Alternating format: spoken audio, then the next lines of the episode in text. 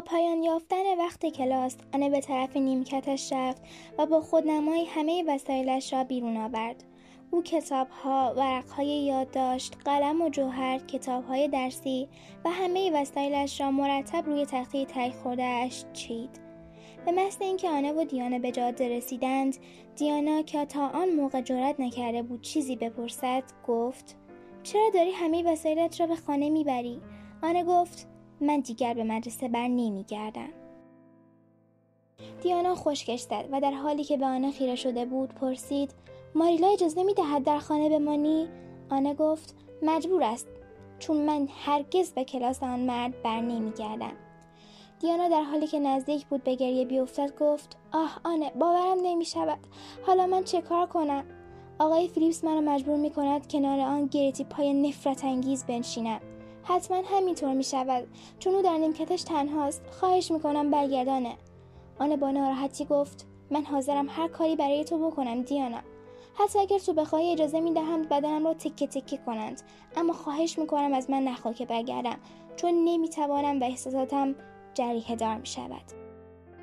دیانا با غصه گفت به چیزهای جالبی که از دست می دهی فکر کن. ما قرار است یک خانه جدید کنار رودخانه بسازیم. هفته آینده می خواهیم توپ بازی کنیم. تو هم که تا به حال توپ بازی نکرده ای خیلی هیجان انگیز است.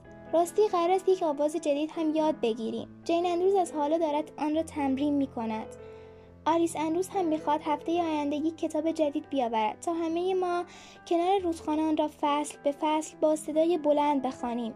می‌دانم که تو عاشق کتاب خواندن با صدای بلندی. ولی هیچ کدام از حرفهای دیانا نتوانست روی آن تاثیر بگذارد. او تصمیمش را گرفته بود. دیگر نمی‌خواست به کلاس آقای فیلیپس برگردد و این موضوع را پس از رسیدن به خانه به ماریلا اطلاع داد. ماریلا گفت چرا نگو. آن در حالی که با نگاهی اندوه بار و سرزنش آمیز به ماریلا خیره شده بود گفت چرا نمی‌گویم چرا متوجه نمیشی ماریلا؟ به من توهین شده. پرتاب برا گفتن بس است. تو فردا مثل همیشه به مدرسه می‌روی. آنه با ملایمیت سرش را تکان داد. نه نمی‌روم ماریلا. من درسهایم را تا خانه می‌خوانم و سعی می‌کنم دختر خوبی باشم و تا جایی که ممکن است جلوی زبانم را بگیرم. اما مطمئن باش هرگز به مدرسه بر نمیگردم. ماریلا نشانه هایی از ترسختی را در صورت کوچک آن دید و فهمید که این مشکل به سادگی حل نمی شود اما تصمیم گرفت در لحظه چیزی نگوید. با خودش فکر کرد باید امروز پیش ریچل بروم و در این مورد با او مشورت کنم. الان جر بس کردن با آن هیچ فایده ای ندارد. او خیلی ناراحت است و تا جایی که من فهمیدم به این راحتی ها از تصمیمش منصرف نمی شود اینطور که او تعریف می‌کرد به نظر میاد سختگیری های آقای فیلیپس بجا نبوده. اما اینجا نباید به آنه بگویم. در این مورد فقط باید با ریچل صحبت کنم. او ده تا بچه به مدرسه فرستاده و می‌داند در چنین مواقعی چه باید کرد. تا به حال هم حتما ماجرا به گوشش رسیده. وقتی ماریلا به دیدن خانم لیند رفت او مثل همیشه زرنگ و سرحال و مشغول بافتن بافتنیش بود. ماریلا با کمی شرمندگی گفت فکر می‌کنم بدانی برای چی به اینجا آمدم. خانم ریچل سرش را تکان داد و گفت حدس می‌زنم در مورد ماجرای آنه باشد. تیلیبورتر در راه خانه به اینجا آمد و داستان را مریم تعریف کرد.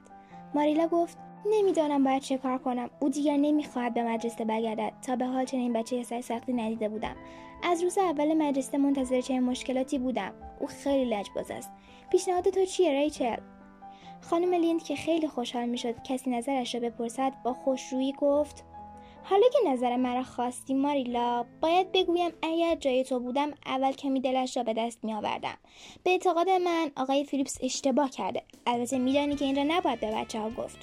او حق داشت دیروز آن را به خاطر رفتارش تنبیه کند اما امروز جریان فرق داشت. بقیه آنهایی که دیر کرده بودند هم باید مثل آن تنبیه می شدند در ضمن من قبول ندارم که کسی برای تنبیه دخترها را پیش پسرها بنشاند. این اصلا روش جالبی نیست. تیلیبوتر هم واقعا ناراحت بود. او طرف آنه را گرفت و گفت که همه بچه ها هم همین احساس را دارند. به نظر میآید آنه بین بچه ها از محبوبیت برخوردار است. هرگز فکر نمی کردم بتواند با آنها خوب کنار بیاید. ماریلا با تعجب گفت یعنی فکر می‌کنی بهتر است اجازه بدهم در خانه بماند؟ بله.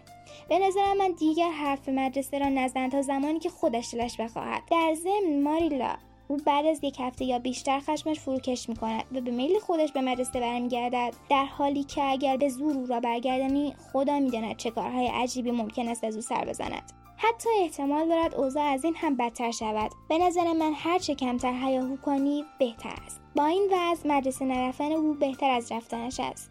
چیز زیادی هم از دست نمی‌دهد. آقای فریس معلم چندان خوبی نیست. روشی که در پیش گرفته واقعا شرمآور است. او به دانش آموزان کوچکتر توجهی نمی کند و همه وقتش را صرف دانش آموزانی می کند که برای امتحان کوین آماده می شوند. اگر امویش عضو هیئت امنا نبود موفق نمی‌شد یک سال هم در این مدرسه بماند. اموی او دو عضو دیگر هیئت را کاملا تحت نفوذ خودش دارد.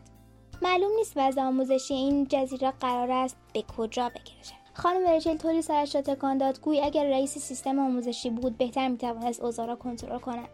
موریلا به نصیحت خانم ریچل گوش کرد و دیگر جلوی آن یک کلمه هم در مورد بازگشت او به مدرسه به زبان نیاورد آن درسهایش را می‌خواند و کارهایش را انجام می‌داد. او در هوای تاریک و روشن و خنک پاییز با دیانا بازبیم کرد. اما هر وقت گیلبرت بلایت را در راه می‌دید یا در کلاس های شنبه با او روبرو می‌شد با چنان چهره سردی از کنارش میگذشت که نشان می‌داد از دلخوریهایش ذره کاسته نشده بود. حتی تلاش های دیانا هم برای برقراری صلح بین آنها بی نتیجه ماند. آن تصمیم گرفته بود تا آخر عمر از گیلبرت بلایت متنفر باشد. اما به همان اندازه که از گیلبرت متنفر بود دیانا را با تمام عشقی که در قلب کوچکش وجود داشت میپرستید و او را با همه خوبی ها و بدیهایش دوست داشت. اسم این کتاب آنجلی هستش نویسندش ال مونتگومری ترجمه سارا قدیانی.